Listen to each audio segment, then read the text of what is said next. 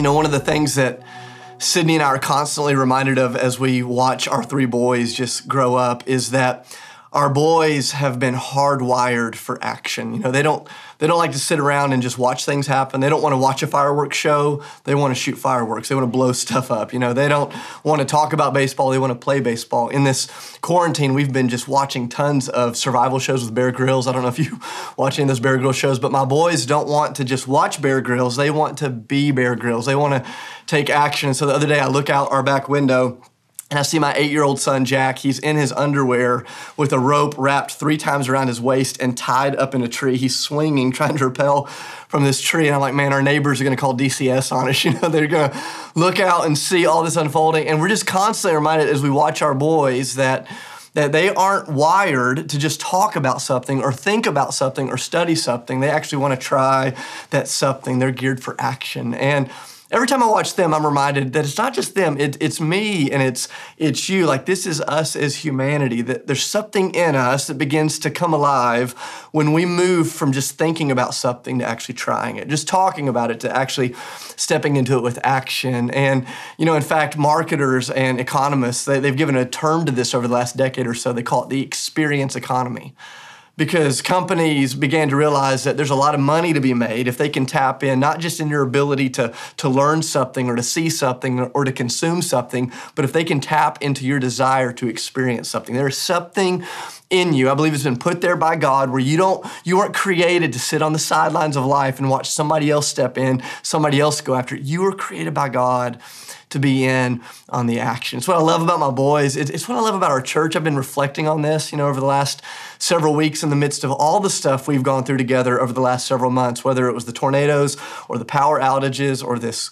uh, COVID pandemic or uh, some of the racial uh, tension and inequity that we've been experiencing here in our city whatever it is, whatever the case, I see this over and over in you as a church family. There's this longing to be in on the action. We've never been a church that's just a spiritual book club. We've we've never gotten together and just said, "Hey, let's just talk about this or celebrate this or think about this." Like we have been created by God to be in on the action. And so when I think about you, Ethos Church, I think about 1 Corinthians chapter 4, verse 20, where Paul says the kingdom of God is not just a thing that we find in words or in talk, but we actually find it in power and in action. Or I think about the words in 1 John chapter 2, verse 6, where, where John says, whoever claims to live in Jesus actually needs to live like Jesus lives. In other words, this Christianity thing, this thing that we're part of, this movement that we've been brought into together that started before us and will go on beyond us.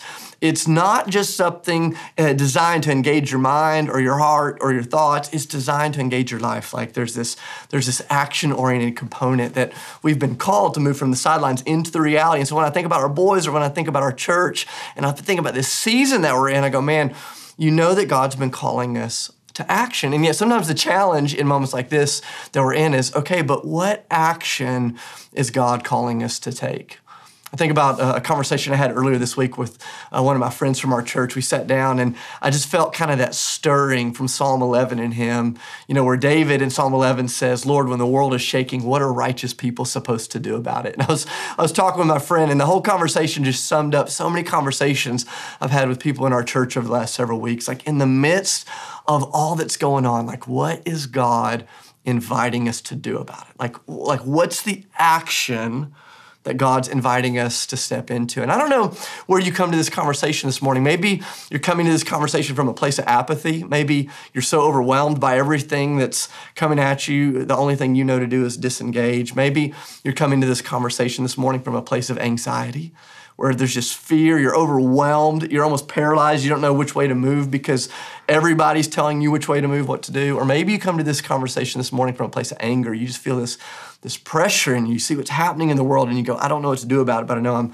angry. And here, here's what I want you to hear this morning. Wherever you come to this moment from, wherever you start, I believe that Jesus wants to meet you right there and he wants to gently walk you towards a place of gospel action that the heartbeat of following Jesus is not just to think rightly or to feel rightly, it's to move with Jesus by the power of the Holy Spirit into what God has made you for. And so this morning, that's the question I want us to explore in the midst of these crazy, chaotic, uncertain times. What does it look like to allow God, God to move us towards gospel action. Like what does that journey actually look like? And we're going to do that this morning from the story of a man named Nehemiah. Now, here's what you need to know about Nehemiah. This is a historical story that we're looking at. This isn't a parable, it's not a fable, it's not something that was made up to give you a spiritual principle. Uh, literally, the Lord peels back the layers on a very real man's life at a very real moment in time. It takes place 450 years before Jesus entered into the earth as a human being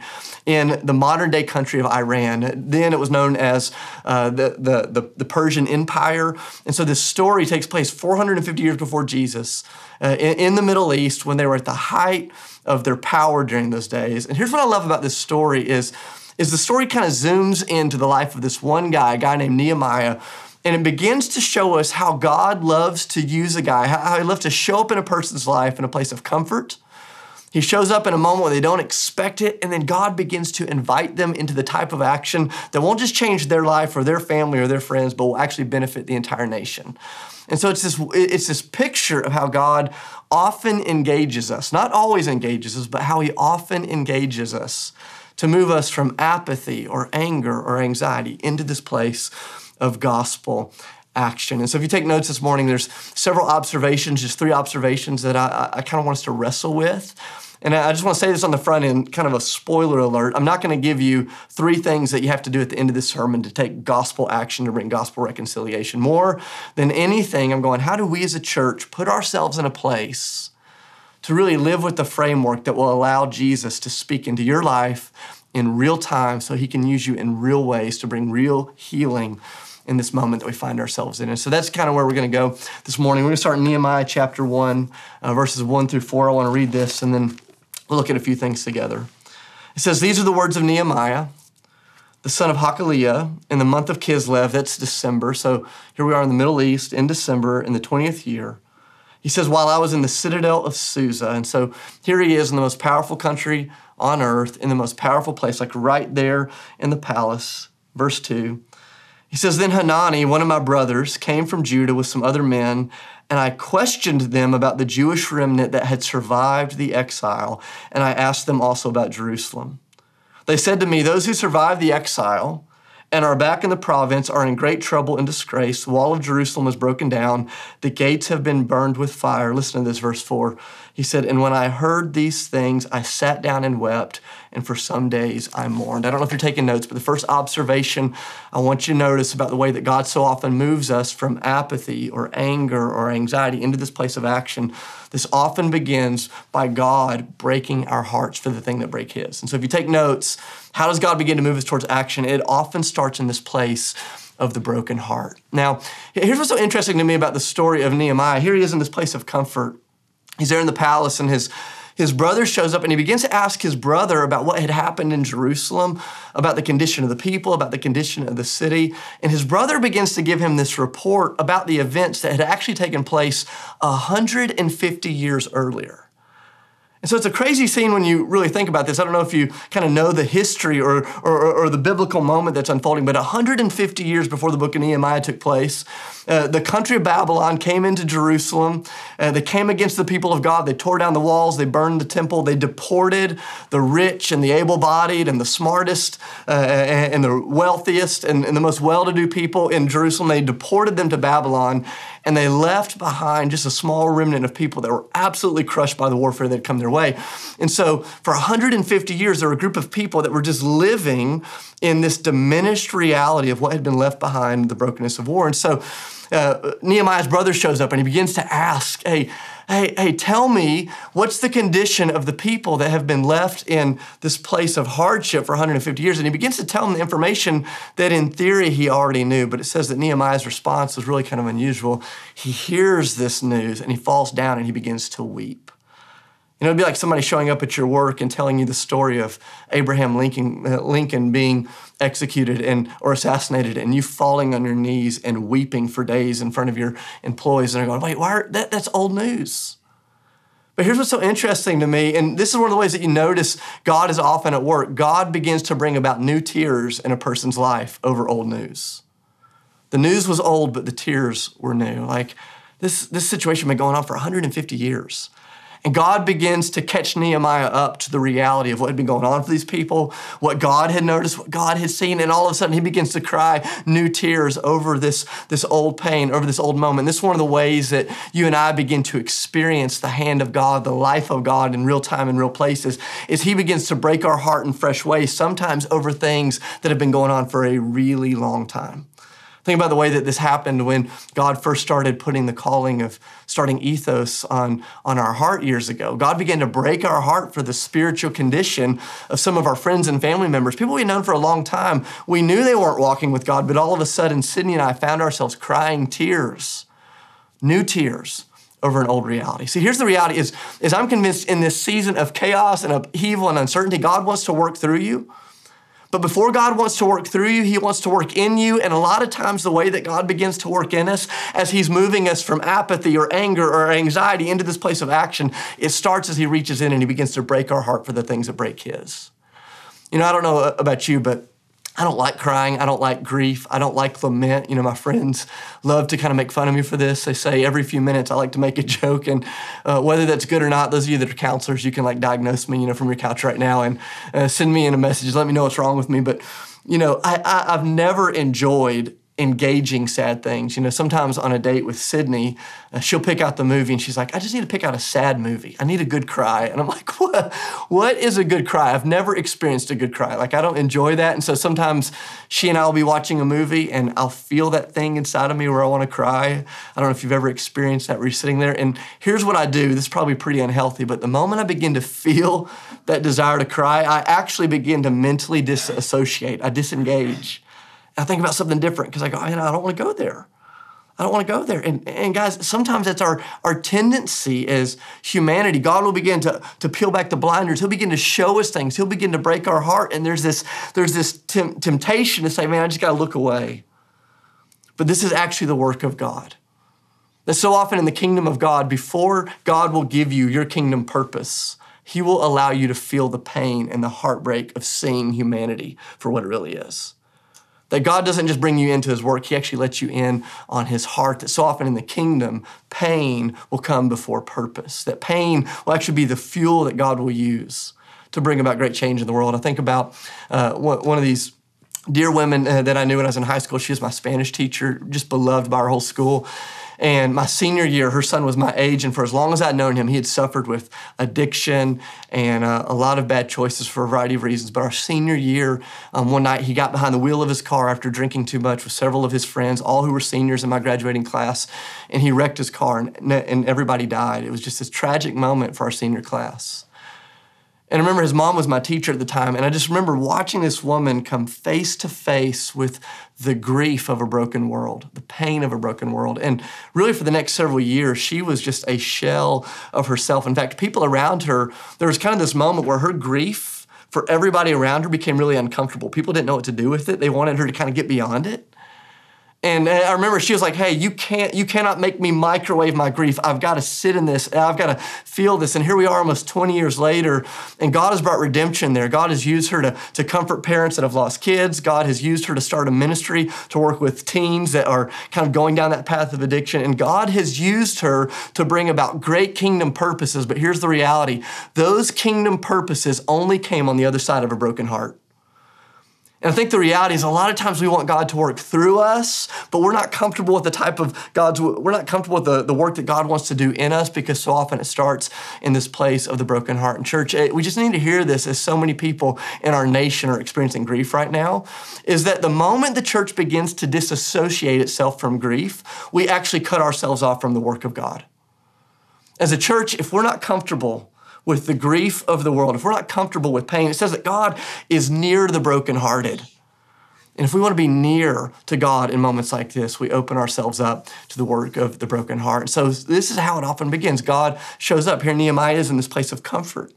He's there kind of in the middle of just minding his own business, and God begins to break his heart. Old news brings about fresh tears. It starts in this place of the broken heart, but it doesn't stay there. Second thing, if you take notes, is it's not just that God breaks his heart, it's secondly, God begins to ground his life. He begins to ground his life in both humility and hope. That when God begins to move us to this place of gospel action, it starts with the heart, but then all of a sudden He begins to, to ground our lives in this place of humility and action. Look back at verse 4. Look what Nehemiah does with his broken heart. He says, For some days I mourned, I sat in it, I wept. We don't know how long that went on, but he sat there in that pain. He says, And then I took that broken heart. Look what he does with it, verse 4. He says, Then I fasted and I prayed before the God of heaven. He doesn't just take his broken heart to his online community, he doesn't just take it to his friends. He brings that broken heart into the presence of God. And this is what begins to happen there. God begins to ground Nehemiah's life in both humility and hope. Look at verse 5. He said, I began to pray. Lord, the God of heaven, the great and awesome God who keeps his covenant of love with those who love him and keep his commandments. Let your ear be attentive and your eyes open to hear the prayer of your servant that he's praying before you day and night for your servants, the people of Israel. This is so, this is so huge, guys. Look at this. He says, I confess the sins that we Israelites, including myself and my father's family, have committed against you. We have acted very wickedly towards you. We have not obeyed the commands, decrees, and laws that you gave your servant Moses. So there's this moment, Nehemiah brings this broken heart into the presence of God, and God begins to ground Nehemiah first and foremost in this place of humility. Nehemiah doesn't march into the presence of God, put his arm metaphorically around God's shoulder and says, Hey, the world's messed up, God. What do you want to do about it? He doesn't stand with God like an equal. He, he comes in the presence of God and immediately he begins to just name the reality that he is a part of the problem in the world. He begins to name his father's sin, his people's sins, his nation's sins, and his own personal sins. And guys, this is one of the, the tensions that I felt in this, this season where I look at followers of Jesus that have been slow to just acknowledge the way that we've contributed to the pain of the culture around us. I go, guys, as followers of Jesus, it should be easiest for us to acknowledge our sin in the world. It should be the easiest because we know we, we know that we're not perfect. That's that's that's not the call on our lives. We know that it is only through the work of jesus that we've been made right with god. And so th- this is this moment where we don't just come to the culture of the broken heart. We come to the culture grounded in this reality of humility. Guys anywhere where god is at work in the world i would argue that underneath it you will see this stream of humility this undercurrent of humility. If you want to know where god's at work in the world world look for humility. It's what you saw in jesus says he humbled himself. He let go of his rights, he let go of his privilege, he let go of his power, and he came down. He washed feet, he served, he handed his, his life over. Humility is the hallmark of a person, not just with a broken heart, but a person that's been grounded in God for gospel action. But I love it, it's not just humility. Nehemiah keeps praying, and you're going to see that God is going to ground him also in hope. Look at this in verse 8. He says, Remember the instruction you gave your servant Moses saying, If you are unfaithful, I will scatter you among the nations. I love verse 9. He says, But, but if you return to me and obey my commands, then even if your exiled people are at the farthest horizon, I will gather them from there. I will bring them to the place where I've chosen as a dwelling for my name. They are your servants and your people, whom you've redeemed by your great strength and your mighty hand. Lord, let your ear be attentive to the prayer of your servant and to the prayer of your servants who delight in revering your name. And so there's this moment where where Nehemiah you know, his heart has been broken by God. God is beginning to ground him, not just in humility, but all of a sudden you begin to see this hope is stirring up in Nehemiah where he's confessed his sins. And he says, But God, remember what you said. Like, I love this because Nehemiah speaks to God the way my boys speak to Sydney and I. They're like, Hey, Dad, remember you said we could have ice cream tonight? Like, Hey, Dad, remember you, you said we could stay up late? Like, one of the things I'm learning as a parent is don't even whisper the idea of something good unless you know it can happen because my boys will remember it forever. Hey, Dad, remember what you said. Remember what you said. I love this because you see Nehemiah operating not just out of this place of humility, but out of hope. Like coursing through Nehemiah's veins was this deep belief that God was better at restoring humanity than humanity is at destroying each other. Like deep within him, he believed that God was better at restoring than we are at destroying. There was this, this fuel of humility and hope that was grounding Nehemiah's life in the task that God was getting ready to send him into. And I see this right now in so much of what's happening in the world. There's this utter lack of humility in so much of it. And there's this utter lack of hope in a lot of it. And God's inviting us as His children to humble ourselves, to, to acknowledge our sin, and at the same time to believe that God is better at restoring than humanity is at destroying. You know, it, here's the reality, guys. Anytime you see a church that has given up on the culture around it. Anytime you see a church that has given up on a people group or, or given up on a person, Ultimately, you're not seeing a church that has given up on people, you're seeing a church that has given up on God. That church is saying, God, these people are beyond your reconciling power. The situation is beyond your healing hand. And the moment we begin to lose sight of hope, guys, we actually lose sight of the God that's calling us into all of this. And so Nehemiah, from this place of comfort, God begins to break his heart. And then he brings that broken heart into the presence of God. Secondly, and God begins to ground him in humility and hope. And then last but not least, it's from that place of brokenheartedness, it's from that place of being grounded in humility and hope that God is going to send him out into courageous action. If you take notes, kind of that third thing is that God, from that place, sends him into courageous action. I love this. Look at verse 11. He says, Give your servant success today by granting him favor in the presence of this man. I was the cupbearer of the king. And so, in other words, there's this moment where Nehemiah realizes, you know, there's a time and place to grieve, there's a time and place to get into the secret place with God. And then there's a moment to move from your knees to your feet, to move from the palace to the people, to move from that place of pain into the purposes that God has put in your life. And there's a moment where when you're following Jesus, talk will become action.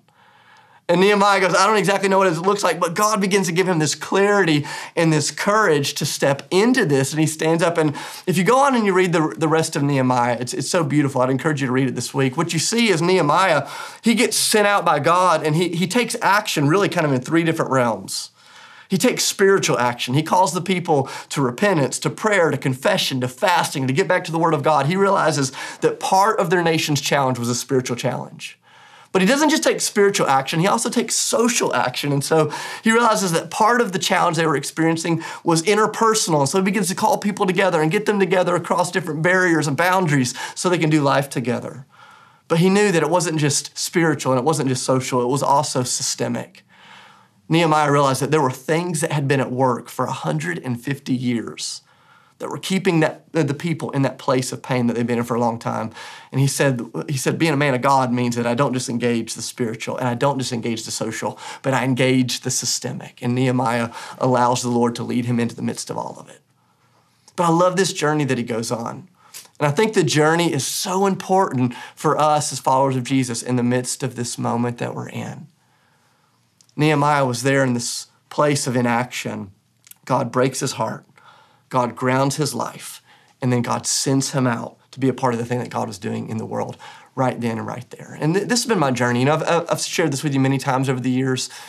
So often I'll notice when God begins to call me into something, He starts by just breaking my heart over something that I used to be um, just totally oblivious to Uh, he begins to stir something in me. I remember years ago, I was I was grieving just the spiritual condition of some things that were going on in our city. In fact, some of my closest friends they kept saying, "Dave, I think you're going through a season of spiritual depression." I just felt just low. I didn't know what to do about it. And so I remember one morning I'd woken up early, and I was just sharing those things with God. And I'll never forget the the Spirit of God just whispered to my heart. He said, "Dave, I want you to study the cycles of grief." And so I kind of remembered that vaguely from you know, my freshman year psychology class. And so I got on Google and looked at the stages of grief. And at least the article that I found pointed me to five stages. Stage one is denial. Eh, you deny anything's going wrong.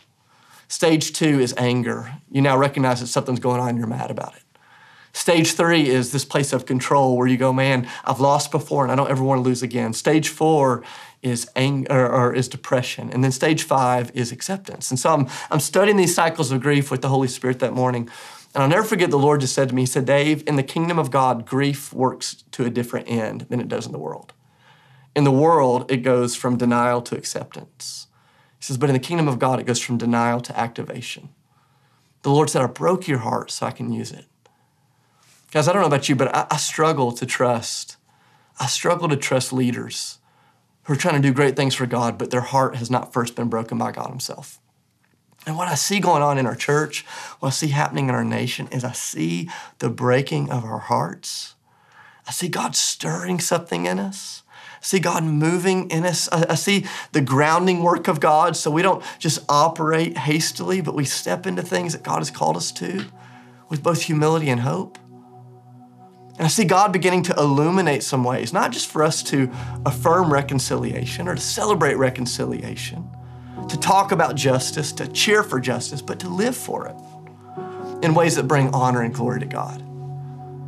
See, guys, God, God did not make you to sit on the sidelines of the kingdom and to cheer other people on. And I think in moments like this, it's really easy to find ourselves being driven to one of two extremes. You can get really overwhelmed by everything that's happening in the world. And you can kind of go to this place where you try to hide in the palace. You try to, to hide from the pain of everything going on around you. You insulate yourselves from pain. You insulate yourselves from what's going on. And, and guys, you weren't made for that. You weren't made to live in that little shell. God put you on earth for such a time as this to bring about the kingdom of God. It's amazing. It's why you're breathing today, whether you know that or not. But some of us were driven to that place of isolation. Some of us were driven to the other place where we don't become inactive, but we become really active, but maybe sometimes in ways that aren't helpful. And some of you in this season, you've been tempted to say something online that you're not living out in your life, to share something on Twitter that you're not living out around your dining room table. You've been tempted to point the finger at an injustice, to, to point the finger at a system, but to never stop and just deal with what you've actually been a part of. And culture is going to try to push us in one side or the other because it knows either way, you know, the enemy knows either way we become ineffective for the kingdom. See, the Lord has more for you than that. And just like Nehemiah was just sitting there, and all of a sudden God begins to remove the blinders, God begins to break the heart, God begins to ground the life, then God sends them out in action. I believe that God wants to do the same in you. Guys, because Nehemiah, he was just a taste test of the better leader that was to come 450 years later in Jesus. Jesus, who was sitting in that place of perfect comfort, of perfect power, was driven by the love of God, as John 3:16 says, into the world. And Jesus didn't come at a distance. It says that he showed up the prophet Isaiah is going to say that he was a man that was well acquainted with sorrow. In other words, Jesus showed up and he didn't engage the pain of the world uh, from a distance. He engaged it with his heart and with his life. It says when he saw the spiritual condition of the people, it says he wept over the city of Jerusalem. That Jesus watered the earth with his tears for the sake of humanity.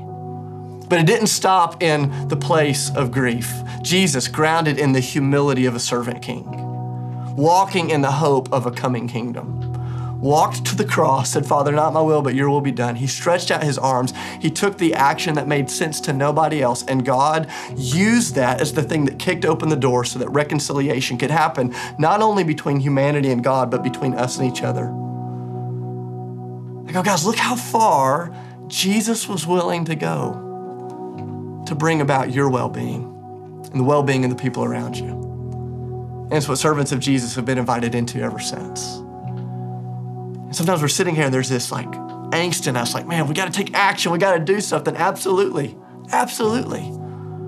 But we want to take the action that Jesus has called us to. And I don't know, I don't know where you find yourself this morning. Maybe you're in this place of the broken heart. Maybe, maybe you just need to sit before the Lord this week and say, hey, hey, God, would you break my heart for what breaks your heart? I know that feels like a scary prayer. I'm just telling you, you can trust your heart with God. Or for some of you, maybe in this season, you've experienced the breaking of your heart. And there's this temptation to move through the grief quickly, to disassociate and try to get to action. I say, man, just sit there with Jesus until he gives you the green light to move forward. It's okay to feel it. It's okay to wrestle with it. For some of you, the action you need to take this week is in the place of the broken heart. For some of you, the action you need to take this week is really allowing the Lord to ground your life before you charge the hill. For some of you, it might be in the place of humility. Maybe, maybe you've been pointing a lot of fingers. Maybe you've been speaking with a, a, a lot of anger and angst and maybe even some ungodly motives. And maybe what you need the Lord to do in your life is, hey, Lord, would you just humble me? Would you just help me to walk in humility as your child? For some of you, that's where you need to be grounded. Maybe some of you, you've had your heart broken. Maybe you've been walking with your face to the ground before the Lord, and maybe you're struggling with hope. Maybe over the last couple of months, you've grown cynical and jaded, and, and you look at everything and go, man, there's no coming back from this. And maybe you just need to sit in the presence of the Lord this week and say, Hey, Lord, I need you to fill me with your hope. I need you to remind me that you are better at restoring than we are destroying. God, use us. Maybe that's your action. Maybe it's in the place of broken heart. Maybe it's in the place of being grounded. Or maybe God is beginning to give you courage and clarity about what action you need to take. Guys, I don't know what that's going to look like for each of us. You know, the Lord may begin tapping you on the shoulder and say, Hey, I want you to make a friendship with this person that doesn't look like you. You may say, I want you to move into a different part of the city, or here's an organization I want you to come alongside of, or here's a way that I want you to use your voice or your influence, or hey, I want you to shut your mouth for a year and just listen to other people's stories. The action that God may call you to may look different than the action He calls me to, or the action He calls your spouse or your roommates to. Uh, uh, think about how beautiful this would be as followers of Jesus if we said, Hey, Lord, you're the only one on planet Earth that knows how to fix the mess we find ourselves in. And so here's what we're gonna let you do we're gonna get in your presence, we're gonna let you take over our heart. We're gonna let you ground our lives, and then whatever you tell us to do, we will do it. And like Nehemiah, even if there's a little bit of fear and trembling, we'll say, Hey, Lord, as I step into this, would you be with me in the midst of all of it? I believe that's where we're going to see the Lord work. Here's what I love is every week as we take the communion together, we break the bread and we take the cup, as we hold the bread and we hold the cup, we're reminded that Jesus went all the way to the end of himself to bring about reconciliation. That he didn't stop short, that he came all the way. And then he turns and he looks at you and he looks at me. He says, Whoever wants to find their life, has to lose it. Whoever wants to follow me has to pick up this cross and, and go on this journey. And so, this, this work of reconciliation that God's inviting us to in, in the world, it's not going to happen if we keep retaining and holding on to our rights and, and, and what's owed to us. It only comes if we say, hey, Lord, let's lay that down, let's put that in your hands, and we're going to follow you just as you came all the way uh, to love us. And so let me pray over you as you get ready to take communion. Father, I love you. Lord, I thank you for who you are and for what you're doing in the midst of the world, even with all of the shaking, even with all of the uncertainty, even with all of the pain. God, we thank you that you're at work. God, would you break our hearts? Would you come into our places of comfort and would you disrupt us where we need to be disrupted?